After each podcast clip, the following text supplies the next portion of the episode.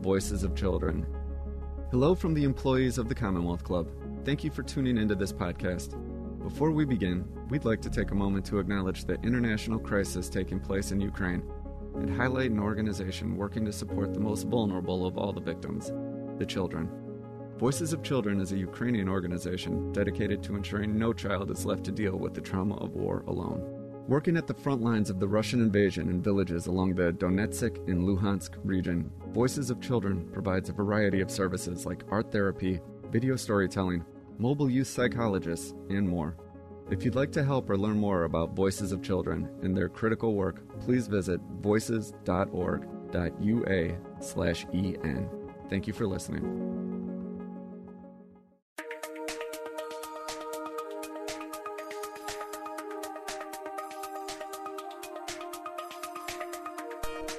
Welcome, everyone, to the Michelle Meow Show at the Commonwealth Club of California. Thank you for being here, if you're here in the room, as well as everyone watching and listening online. For those of you who are here for the first time, or watching or listening online for the first time, the Commonwealth Club is a what? How old are we? We're 118 years old. 118 year old nonprofit, nonpartisan organization dedicated to civil discussion of important issues of the day. And frankly, finding uh, workable art space in, in a city like San Francisco where no one can find space, I'd say that's an important issue. Um, you can find all of our programs that are coming up, as well as video and audio of our past events at commonwealthclub.org. Um, if you're in the auditorium, if you would, if you've got a cell phone with you, please put it on silent or vibrate. And uh, we want to give a shout out to of thanks to Cast SF and Counterpulse for the coffee and treats out there before the program. Now, it's my pleasure to introduce Michelle Meow, the host and producer of The Michelle Meow Show, and a member of the Commonwealth Club Board of Governors. Michelle and our speakers, welcome to the stage. Thank you so much for joining us for this very important and exciting discussion. And thanks to all of you for being here today. Hope you enjoyed the coffee and treats. So thank you, Cast SF and Counterpulse, for making this program happen. So let me introduce to you our speakers today. We have Moy Eng, who is the CEO of the Community Art Stabilization Trust here in San Francisco, and also Julie Phelps, who's the artistic and executive director of Counterpulse. Let's give them a round of applause.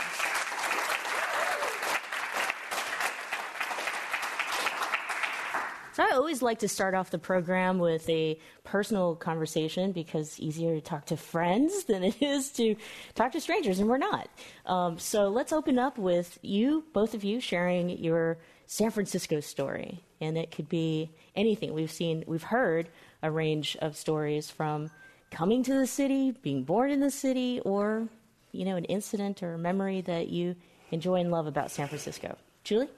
Yeah, well, we were talking about this actually yeah, we in the dressing room because this is a really momentous occasion, which is why we're gathered here. And this year, we're about to buy our building. So there's been a lot of reflection actually on all the mm-hmm. personal stories that have gone into making this happen. So during the talk, we'll talk about like the logistics and the brass tacks of how we made it possible. But a big dimension, the in between the lines dimensions, is the relationships and the stories. So I was I was remembering my first time meeting Moy because when I first got involved in Cast, Cast was actually just in the um, really early stages, hadn't really been incorporated, wasn't yet an organization, and Moy Eng did not not yet had not yet come onto my radar. So we had actually already gutted the building that we'd be talking about later today and had a kind of champagne toast to just sort of celebrate the groundbreaking. And that was the first time that I met Moy. And she had just moved into the executive director position at CAST.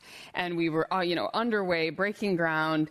And it was one of my colleagues' birthdays that day. And Moy was like, you know, if you don't mind, I'd like to sing happy birthday because the acoustics in the room are so incredible because it was, you know, totally empty. And just this operatic, beautiful, like, like bird song came out. And I just knew, I was like, you know, this is to work. yeah, but my, my San Francisco story really is the story that we'll be hearing today. I, I've basically grown up at Counterpulse. I started working there when I was 24 and have been able to see the organization through multiple transitions and, you know, growing into further legacy, but also just growing in scale um, to today, really, where we're buying a building and putting down permanent roots in a city that I really love. Woo! That is awesome. so huge. Boy, I, I can't even follow up a story like that because I'm already I in stole it. your story. Oh, yeah. No, not at all. It's it's it's a pretty wonderful story, and thank you, because um, it really in, in, uh, it entwines both the personal and professional in a way that our lives have been so um, with Counterpulse and Cast, and um, I would say how I came to San Francisco is uh, like many.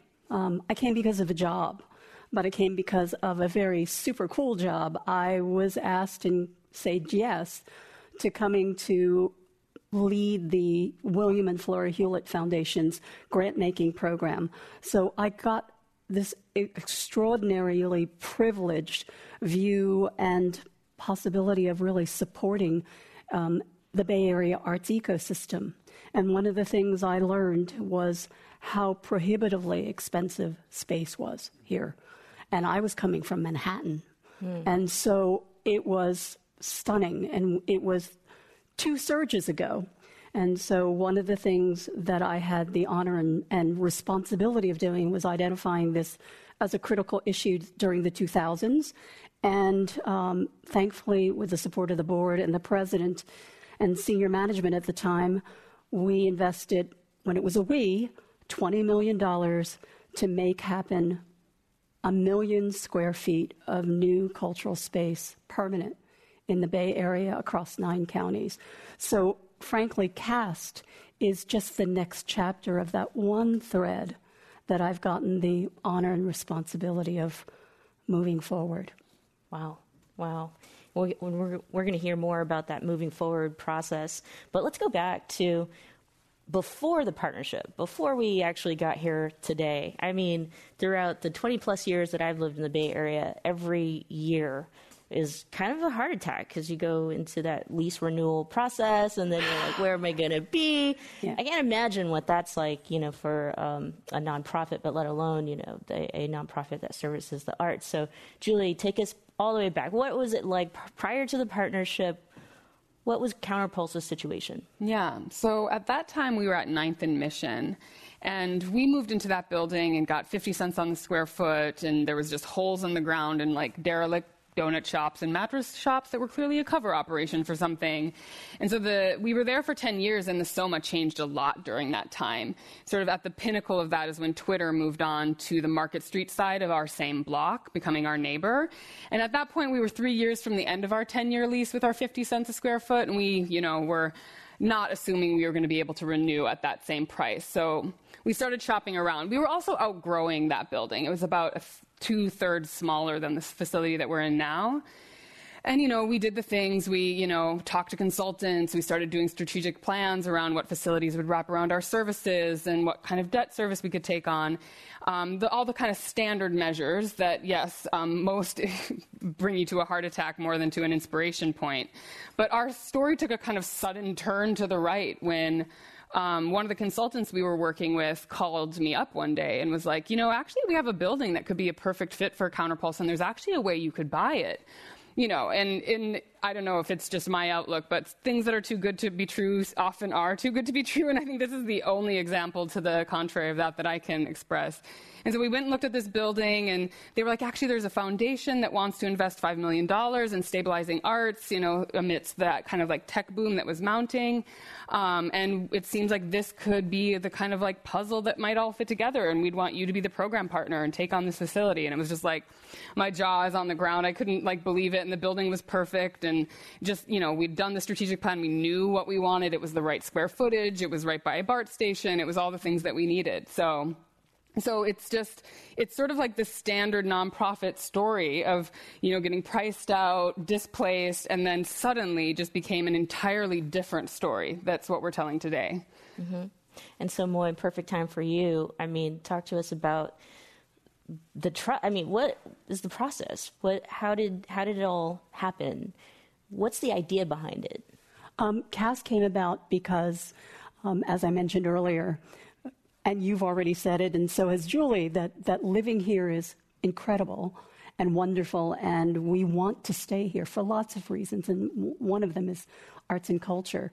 However, we also happen to live in San Francisco Bay Area, which is one of the top 15 most expensive places to live in the world. and second, and one of the top three.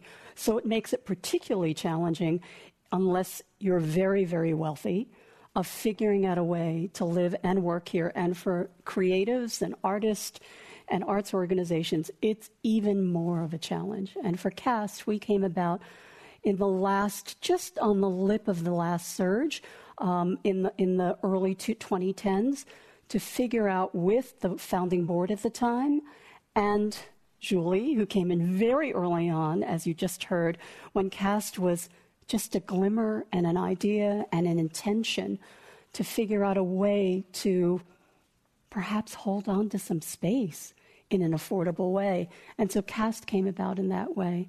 And so that's our work. But how does it work, I guess, for like uh, people? Well, Julie said it, you know, it just sounds too good to be true. And sometimes you ask, like, well, where's the money coming from? Or, uh, yeah, like, how does it work?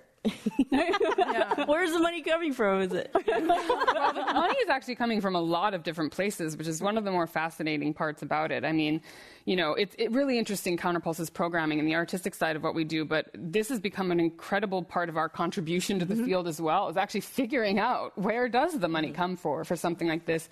People care about it. People want to see arts and culture stay in spaces in city centers, but it, often people don't have the models. So there was $5 million of, of seed money in, uh, invested by the Rainin Foundation. And that was really just out of their vision for just wanting to put their money where their mouth is exactly. on this problem we all know we we were facing and is nothing new to anybody. And then that was, be, was able to be leveraged for additional funding at the an upstart of CAST. And Moy could say more about that. But another major funding mechanism, which I find particularly exciting, is a federal new markets tax credit, mm-hmm. which is, you know, like the Twitter getting the um, ta- tax break on their payroll. You have to have a community benefit to qualify for these. And Counterpulse was actually the community, community benefit in this much larger tax credit deal that brought $1.3 million of federal money into the Tenderloin of San Francisco. And that was in addition to about the 1.2 at the beginning, 1.3 that Counterpulse brought into it in terms of philanthropic dollars. We then at, found the rest of it through philanthropic dollars. And so that made the proverbial acquisition deal happen. And then over the last seven years, Counterpulse has been using that time to go deeper into community, to expand its programs, to do, and, and I don't want to put words into Julie's. I've been the admirer and the partner from not that afar. And so we are now at the first window opportunity at the seven year mark where the new market tax credits wind down and Counterpulse can state its, state its intention to want to buy back the building and have a permanent home of its own. And that's what we're here to really talk about. Yeah, yeah, and it's not complicated. It's really just somebody fronting the money to an arts organization that has its feet on the ground, but who could never participate in the space chase otherwise. And just, we've had seven years now to get a running start. Mm-hmm. And that's all it's taken, really, you know? Like continuing to do our work, as mm-hmm. Moy said, like really rooting and deepening our impact exactly. and, um, you know, earning our building in a way, you know? Um, but yeah, it's it's it's poetic, just like it's simple in a way. But you have to find those people who want to make that first leap and make an investment um, of the, of that scale in, in this city, and also take a risk on a nonprofit. Um, but we were lucky enough to be able to make it happen by another nonprofit in partnership. It's yeah. really what I think. Uh, whatever the details, and we will go in through some of the details, um, is it's about patient capital, both leadership as well as straight up cash. How do we make this happen? What's the time? And how can we make this through these mechanisms, structurally and financially, possible so that Counterpulse and other community arts organizations that are poised, who want and are ready to work towards a home, can do so? Mm-hmm. And I ask this question really because there's lots of folks who join the conversation who are thinking, you know, I want to make this happen as well because the the art the conversation around displacement isn't just here in San Francisco and especially during COVID-19 and uh, you know how COVID-19 or the pandemic affected the arts community. Um, if we could you know talk a little bit about that and you, both of you share kind of what you're seeing how how the pandemic has made it harder or worse maybe um, any any of the data, like what's what's actually happening in the arts community right now? Yeah, well, there's a there's many things to talk about along that thread uh, as it relates to the future and other arts organizations having the opportunity to do what Counterpulse has done.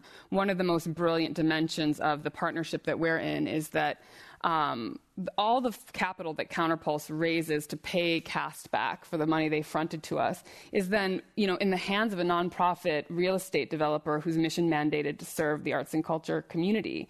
So it doesn't just go into the pockets of, of individuals or for-profit developers.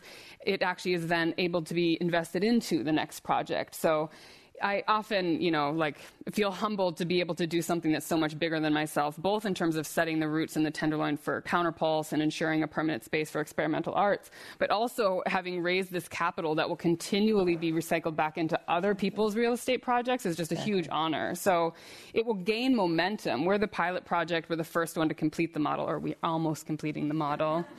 We're, no this, we're this, close. We're this close. this close. Um, so you know, it's so it's this is set up to be you know the dream of a frictionless machine where the capital that we work together to gather then mm-hmm. continues to give back, the gift that keeps giving. Um, in terms of how the pandemic has um, impacted it, I mean, I can tell a personal story about Counterpulses. You know, we were three years out from the end of the seven-year unwind when um, when the pandemic struck and we were you know intending to launch our, the final phase of our capital campaign then and you know finish the acquisition of the building. And then instead we were boarding it up and canceling all of our programs and like i be- suddenly became like a really bad tv producer you know? Um, and we had to ask ask ourselves like should we be buying a building right now? Like will people ever want to come be in small black box theaters with each other again? And you know we all remember those early pandemic days where it felt like it was not clear if we were ever going to find find our way back to the path. Um, and, you know, in a way we haven't, but it has been renewed that having space to create arts and culture is more important than ever. Artists need space to, that is safe for them to gather. In the early pandemic, just rooms that people could be distanced from each other, but in person and sharing practices and continuing to make and, you know, nurture their peer networks and things like that. So we just dumped a bunch of money into HVAC upgrades and just sort of, you know, tally ho. Um, um, so I think it is really important I also think that virtual space has become an important part of the architecture of the arts and culture field, and I think we're really glad for that. We're finding new ways of reaching people that we'll stay committed to, even while doubling down on, um, you know, stewarding a facility. Um, a lot of places have closed. It's been hard. Earned income just went off a cliff and hasn't really returned. Counterpulse is mostly operating through a philanthropic model, and has, we've actually been able to use the pandemic as a time to deepen those relationships. So we're stable right now, but that's not the story of all arts organizations for sure.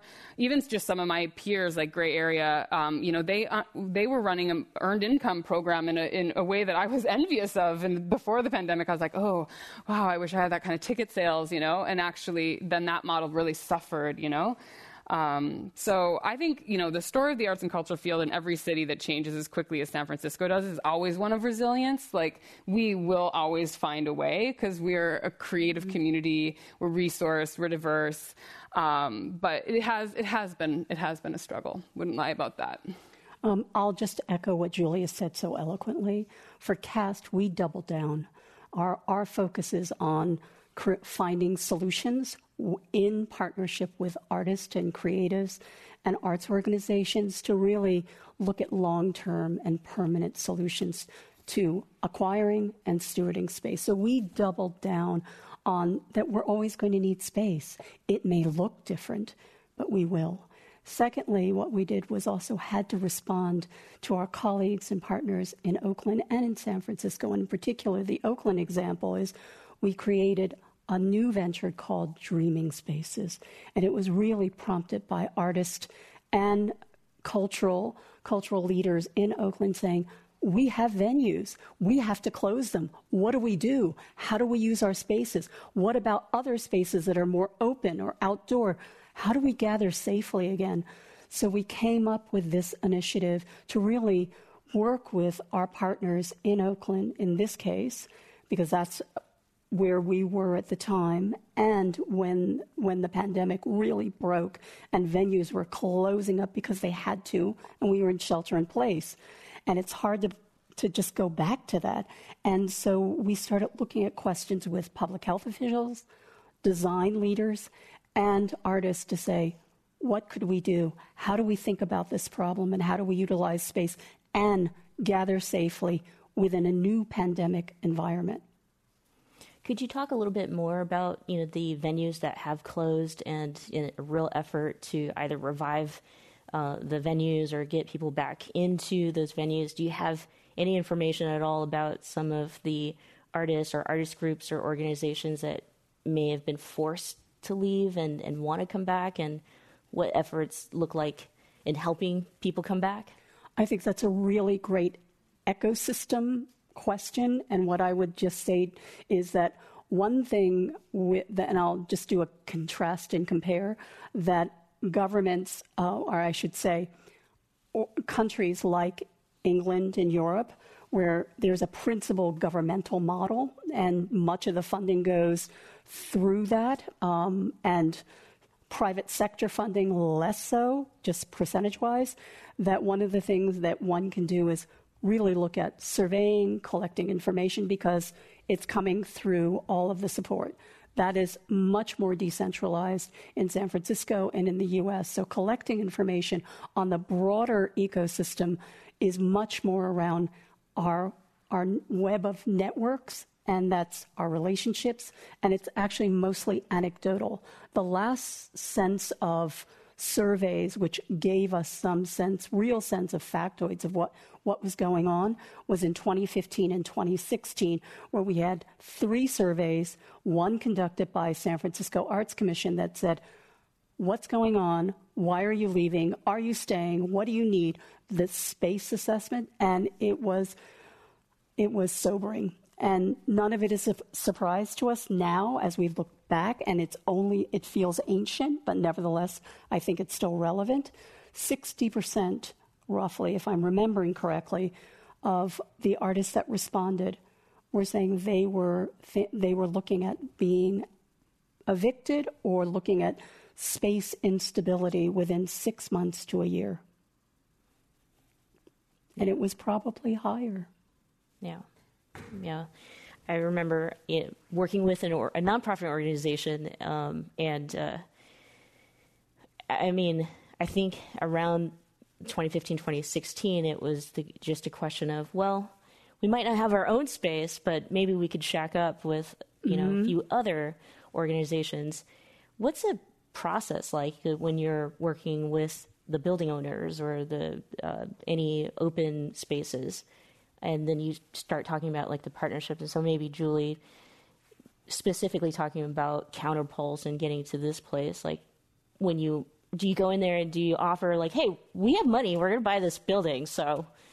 Yeah, the the story of acquiring 80 Turk Street is actually quite interesting, and um, it it was a building that had been sitting vacant for at least a decade. It had been built in a cabaret in 1902 um, you know, sort of went on an arc towards porn cinema over the many decades that intervened and then boarded up and sat empty from the early 90s on, like so much of the lower Tenderloin. So the person who owned the building, um, more just like case in point than being able to maybe summarize, because I actually think it's quite unique. Like each building owner is different. You know, is it part of their family wealth? Like this particular owner, for example, had a kind of um, like just love affair with board poured concrete buildings, and so had bought up a bunch of those in the kind of like dot com boom or bust, I guess. Um, and then just was kind of sitting on them. This there was like filing cabinets being stored in the cinema portion of this building the first time I saw it. You know, just like really, really vacant. And first, you know, it's it's at every point, one thing that we talk about, at every point of the project, there needs to be a kind of philanthropic spirit around um, that inspires bringing the cost down, right? Because it's it's yes, this is a model for playing in the real estate market, but it's not a model for just like participating in just like the wild, like you know, um, overpriced, like everything going over asking, speculative right. market. It's also about like interrupting that energetically. So the the relationship was built with this person over the course of certainly a number of years. It was related to some of these space surveys that Moy was talking about and identifying vacant square footage in the mid market district, and that was a kind of priority of the city. And this uh, building was identified, and it had some, you know, gems when it comes to developing. It was already zoned for assembly, so there was no change of use, and these sorts of lubrications were really important to the whole project adding up. And one of those things was that the owner was friendly, had always just sort of wanted to see it remain a theater instead of get torn down and turned into like a you know, four story condo building or something like that. And was actually really suspicious of us at first. I think we were both having the like too good to be true um, feeling. And uh, there was a cash offer on the building because the foundation had put in the five million um, to move and close on a building and and he sat on that cash offer forever and like just and then it wasn't until he finally actually came to our location at Ninth and Mission and experienced the theater show and was like so you really are like a theater group huh? And I'm like I'm trying to tell you this.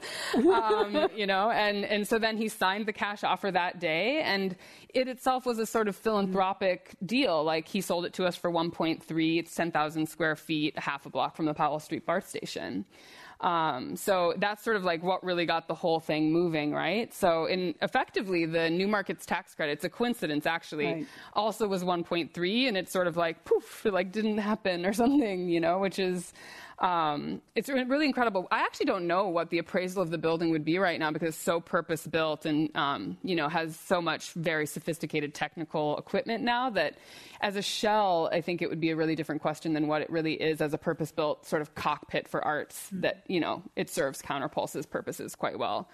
Um, so, I mean, I think that, you know, the networks, the weaving, the tapestry, the relationships, I think it really starts there. Like, there's a lot of people in this town who do actually care about San Francisco being cool and, like, not just a bunch of, like, shiny bars, you know? And giving them a viable opportunity to enact that value is is what we've done. Like exactly. once the good news is there, like the owner's like, oh my god, this is actually a theater group who's going to buy. I'm going to sell this building too cheap, and who's then going to like keep counter, San Francisco cool. Like there's a lot of people who want to see that happen. So if you build the relationships and find those affinity lines, a lot becomes possible even in what seems like these impossible conditions of the speculative real estate market. And I just want to add to what, what you've already said, Julie, is that that especially in your, your story and your, your point with, with the, the owner of the building, who didn't quite believe you. You both looked at each other suspiciously and sort of like, this is really great, and, and this is what I wanted, but uh, are you who you are? Mm-hmm. And then there's money, there's really cash down, and we're ready to go. So it goes back to well, how does CAST work and how does CAST work with Counterpulse? We work at the speed of trust. And I think that a lot of these relationships that go cross public and private sector, working with the city, with the mayor's office, OEWD, San Francisco Arts Commission, Grants for the Arts, the planning department, and that's only just a few, Park and Rec, they're wherever we all touch with a particular program and an organization and the particular project. So there's that part of it. So we need leadership around this. Then there's the foundations cultural planners. How could we do this without artists? Because at the end of the day, artists and cultural organizations are at the center of this, and that's who really drives it. And getting back to the discount, whether, in the dialect of, of venture capital, everything needs to be at a discount. Mm-hmm. Somewhere along the way at key points, it's either that or philanthropic. And in this case, there was a philanthropic intent by the owner and there was philanthropic dollars. Then there was public sector dollars with uh, the new market tax credit. There was more philanthropic support, both to Counterpulse and to CAST, to make the acquisition happen, as well as the construction. And now at the back end, that's what we're looking at as well. And it's all for the long term view of, of holding and stewarding a space that will be a permanent cultural asset to the community. My mind is so blown. yes, yeah, it's the truth you know, about like people in San Francisco that still really, really care. I mean, the city would not be the city without its arts right. and artists and this this culture that we've built um, that the world knows about. So, Julie, today the the you know we're at this point now with the buyback. I mean, what does that what does that mean to, to you and to Counterpulse and to a ton of artists who love the city as well? Yeah. So, you know, Counterpulse has actually always been blessed to have relatively stable space and be endowed with just space to work in. We were founded in essentially what was an oversized living room on Divisadero Street by a collective of artists who started just producing shows and inviting their friends, which then became a community, to just do really just like low overhead, just sharings.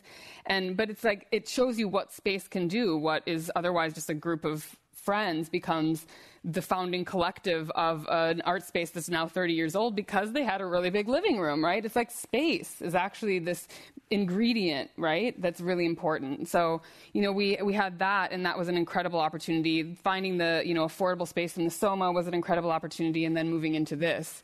Um, so in a way, it's, it's actually what's really radical about it is its continuance. It's like going to change things for Counterpulse to feel that we own it outright. And I think there'll be different energetics around that and also just being able to move on to other other dimensions of our work and community, deepening our impact, broadening our reach, these kinds of things, like, you know, just having the asset.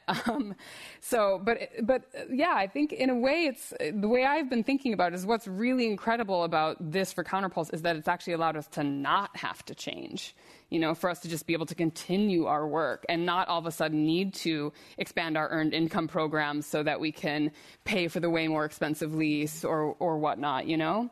So I think there'll be a, a, huge celebration and a sense of sovereignty and permanence that will come with buying this building and putting the roots down and knowing that it's deed restricted and like that's like because it's been such a pet project of mine and you know, I've I've definitely been maybe like clo- very protective of it. But then once the the building is bought and the deed restriction is in place, it's just going to feel like all this work that all these people who've really cared about this building being for the arts then just gets planted in the ground as a seed. Like there's nothing that can happen to it. It will be for arts and culture, even if Julie Phelps gets hit by a bus and Counterpulse dissolves. You don't want that to happen. I know. My staff is like, you really honestly Please just need to stop saying that. Yeah. See, we need to get some wood. That's only because we both say it. I don't say that anymore.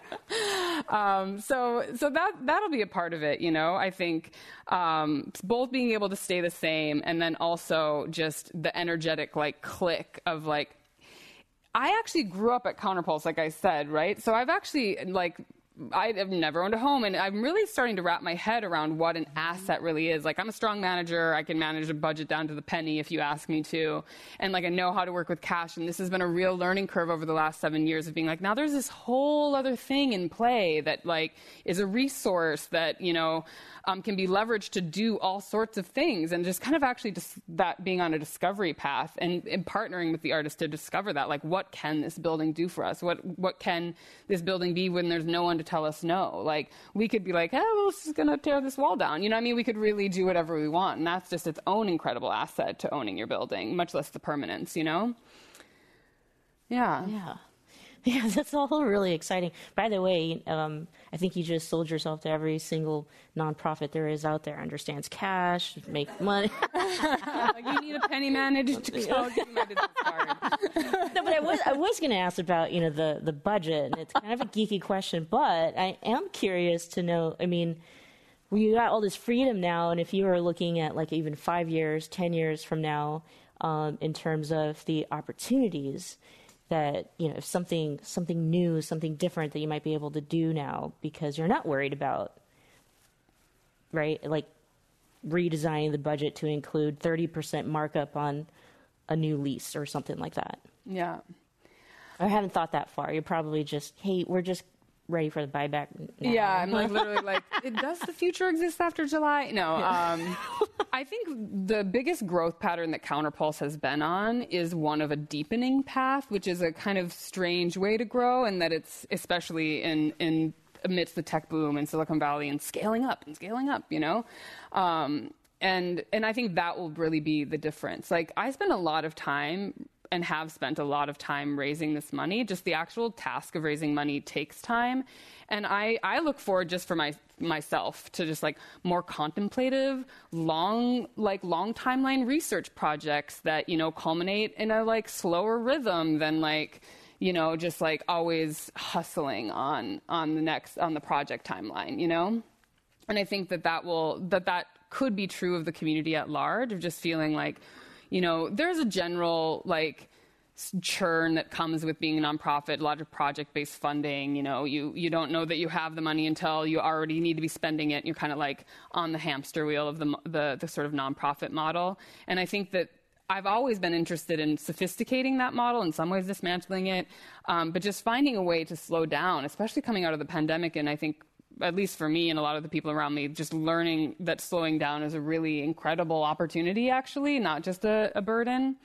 And I think that that just like, yeah, like knowing that you can project forward like 10, 20 years and that there aren't these huge variables that you have no control over that you can't plan for, like how much is your lease payment going to be? And then therefore, what does my business model be? And how many staff members can I have? Like, you can just like, really just like slow down the pace of certain types of planning and actually plan i mean just frankly plan plan things like it's hard to plan things when um, when you're, you're just like hustling on not knowing the outcome of really important parts of what you do. Anything to add, Moy? It, that what I just heard is is yeah. is what you're living. I mean, how there's not much more I could add other than you're the first. You got the dubious honor of pioneering. Thank you. um, and to see what happens when, whether it's our personal home or our professional home, what it does is a level of freedom um, and especially in, in a really heated and sometimes overly heated market. So that's what I'm hearing, and to be to get to that place where you actually can imagine it, a life that's slightly different, and then what has already been said, and again, I'm not going to say it as eloquently as Julie, is to be able to have the space to not have thinking about a, a for instance, a 30 to 35 percent markup on negotiating another lease that's three to five years and hopefully you have a good landlord and how do i reshape my business model so that i can still support my mission and what, what i envision for for this theater that's really about invention and reinvention and provocative theater and dance and performing arts? And that requires risk capital and a space to be able to do that and when you're when you have a structural model, when you're in an overheated market, to free yourself of that to some degree is extraordinary and what we hope our work does in yeah. partnership. Yeah. Yeah, it's kind of an interesting thing to consider space as risk capital because I think we think of risk capital as this like fast cash for like making, but it, it does feel like the building itself is a type of risk capital, you know? Yeah.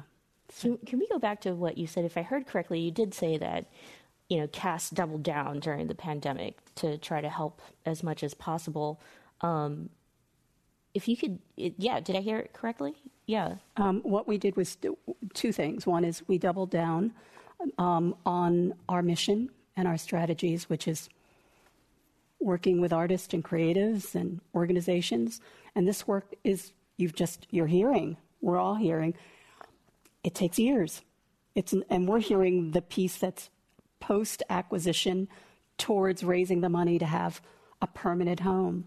So these the relationships, the capacity building, the needs assessment, the fundraising, it takes years, all while for an arts partner doing their work. So we continue to do, I as as I I've mentioned in, um, in the past, I made a life professionally of working in the invisible, and that's really about the infrastructure. And every so often, I get to talk and move the invisible to the visible. So, what we're doing is just moving and talking about the work that we're doing behind the scenes to make a home happen for Counterpulse and all of the elements that go with it. And so, what CAST did is continue our invisible work, because oftentimes, for instance, in when you're negotiating a deal, the owner does not want to be public. You're in the middle of a negotiation. You want to, if it goes public, they're going to say, "Well, I want a market value, the 10 millions when my ship comes in," and there's a possibility and a delicacy around a, a, a deal negotiation that may need to be quiet for the benefit of the organization in this case, Counterpulse. And I'm not just saying that's what happened. and for a larger ecosystem of seeing counterpulse dive in even more in its roots.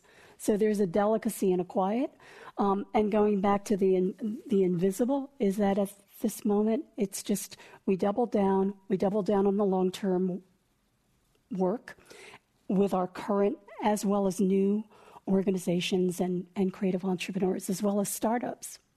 So we did that and on Dreaming Spaces, which was our more initial response. We've done this before in 2015, 2016, when displacement was on the lips and loudly on everyone. What are we going to do? We have to leave. Rents are going up. It's post Twitter.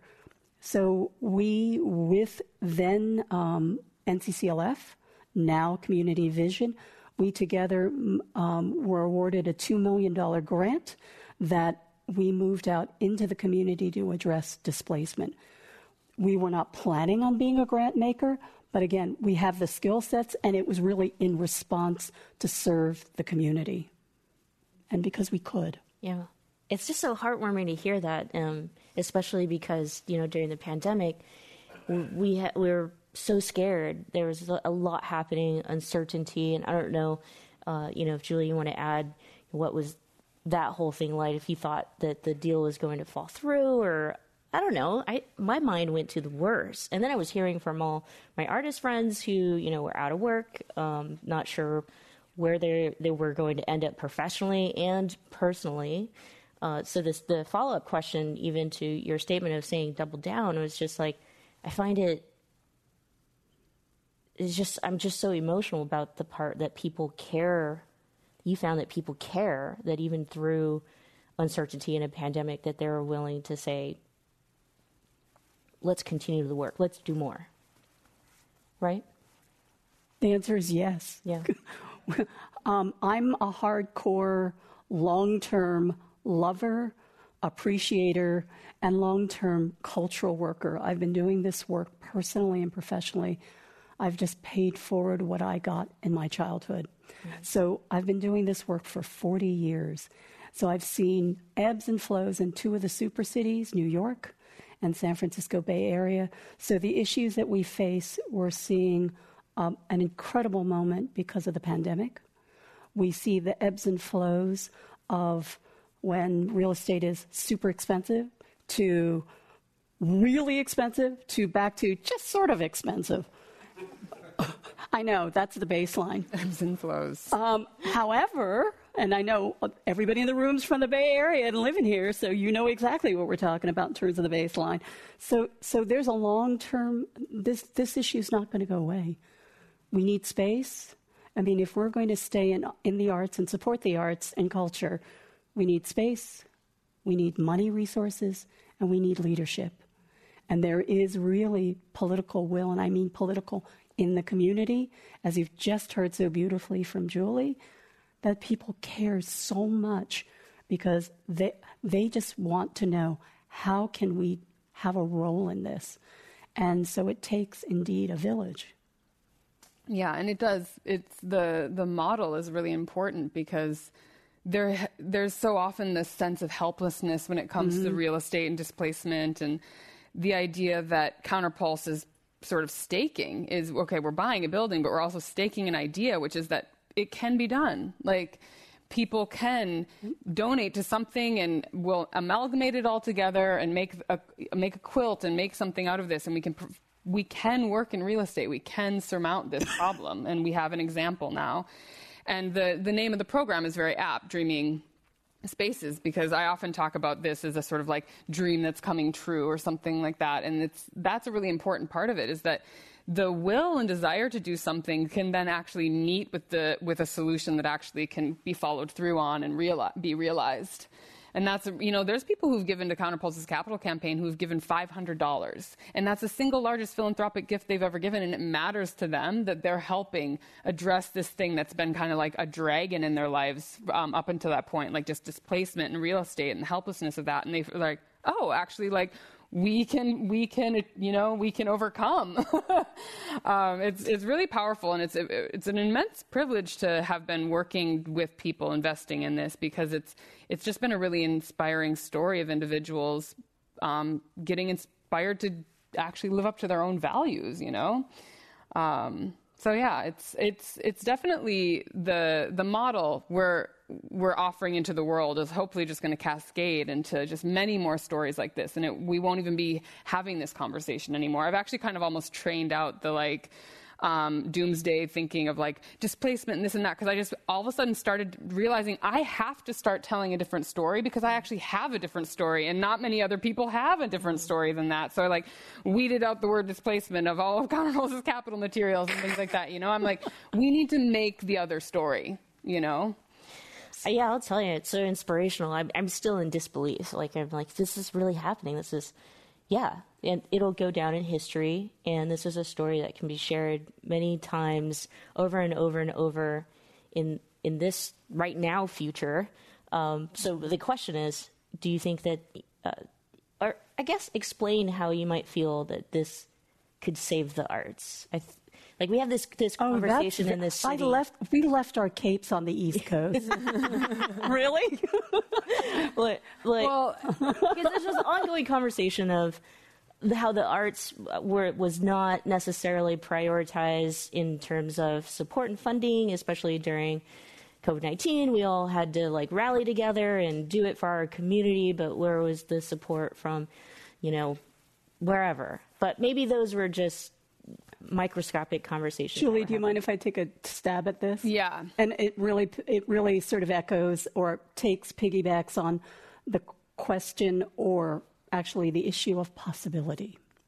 One of the things I've always felt when I moved here from New York, the place of four seasons, and coming here and it feels like spring all the time, which is usually a sense of possibility and new beginnings that it always feels like spring. And the very fact that Silicon Valley is here and new, new things, new inventions, and a counterpulse exists.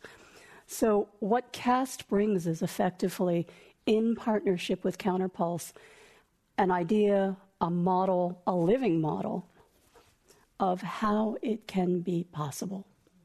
And one thing I want to also pull up is the deed restriction because super technocrat kind of thing, but for the geek in us, for, um, the deed restriction is the postscript, but the lovely postscript that in that restriction, that means that if Counterpulse says, you know what, we're blowing up out of the building. In fact, we need another building twice as big.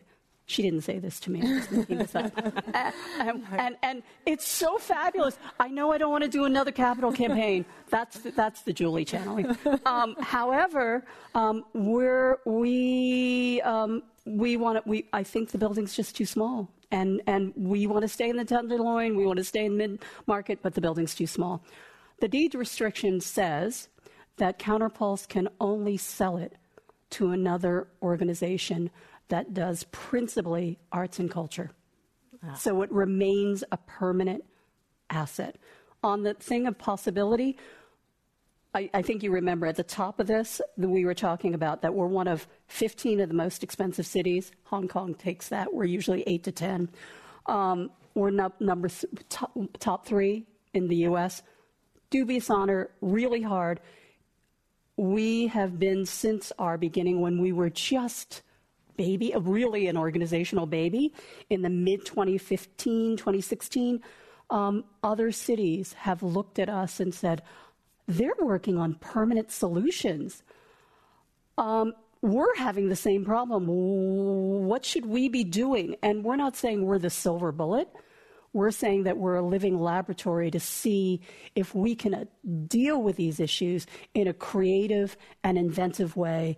And Counterpulse and our partnership's the first out. So cities like Hong Kong, Sydney, London, Paris, Tel Aviv, Vancouver, Chicago, and more have reached out to us and said, So, what are you doing there? And we have become cited as a model, including in a non arts publication, the Federal Reserve Bank of San Francisco. So I think that it gets back to it's lovely, is that this is a this is a potential beta test and a model for possibility and hope that we can do something about it. Yeah, and exactly. It's actually San Francisco's responsibility to, because we've spent many decades and mm-hmm. across many sectors cultivating this perpetual spring of opportunity and innovative ideas, that people are ready in San Francisco to invest in an untried idea. That first million dollars was not easy for Counterpulse to raise, right? The too good to be true kind of preceded the ask, you know?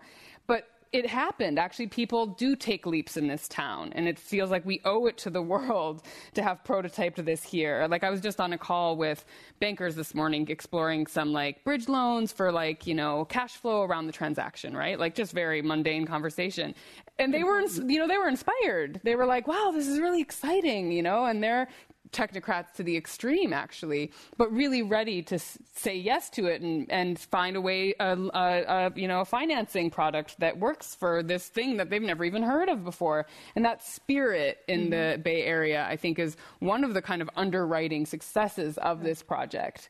I was going to add um, also an example of equity. That so many people talk about equity, but actually, uh, maybe maybe use it more like a buzzword than really understand what equity is. And I think that this is a great example. Um, Moy, I think you were going to say something. No, something? I'm just. Um, thank you for bringing that up. Yeah, yeah. Uh, we're winding down on time. We got you know last five minutes or so, and um, wanted to have you give your final thoughts on uh, you know the sharing your story here, and again, we, we already kind of talked about the future of the arts and sustaining, you know, space for the arts, but it's an interesting time for so many of us. We're starting to go out there in the, the world. I, we're here. Um, we don't know what the future is going to be. It feels like sometimes we're taking two steps back, one step forward. Mm-hmm. And so, if you could leave us with your final thoughts on where do you, yeah, like, you know, the arts. Yeah, well, I mean, I think that the provocation of equity is a really good one to um, to close on, and and you know, it goes back to a little bit of talking about the asset, right? Um, that we're building equity, right, in a very concrete, literally board poured concrete way mm-hmm. um, in the Tenderloin, and that that's really important to endow communities with equity. But it's also a you know a way to navigate change. You know, like the, the cities like San Francisco and maybe all cities and maybe all things they do change, right? It's going to change. And the difference between an equitable change and a you know, an unfair change is just who gets to be involved in the conversation, who has resources to participate in meaningful ways, you know? And Counterpulse is sort of modifying the answer to that question, you know? We we are property owner in our neighborhood, which you know creates a different power dynamic when I show up at a police commission meeting or when I go to public comment at city hall or something like that. When I talk to my like neighboring business partners who are running running you know their business and what it means for us to be leaders in the community and and that then the community listening and rootedness that Counterpulse has has like a transference point to be operating at a different level than you know you know just the programming that we do, but we can consolidate a community response from the stakeholders that we represent, and then we actually have just redesigned and re-engineered some ways that the arts can be involved in neighborhood and community development. Um, and that's really important because, you know, San Francisco needs some answers to that question. I think we've all seen a lot of neighborhoods change in ways that, you know, feel bland. Mm. And like a lot of really important things were lost. I mean, the stud closed during the early pandemic, yeah. you know? Um, it's, I think we, there's, we need to find ways for different people to participate in how the city is going to change. And this is also a model for that. I'm never going to follow you at any panel ever again. You're too sweet. Um, I did leave my cape on the East Coast. um, well, I would only add, and I'll kick the, the conversation a little up more um, and stay within space. As we look at equity, it's my dream, vision, and what I've worked for, no matter what my title has been over the last four decades is to really look at moving capital, leadership, and supporting what what this America looks like and what this San Francisco Bay Area feels like and is manifested. And so as I bring it back to CAST, and I'll just say the, the full name because it's not a misnomer Community Arts Stabilization Trust.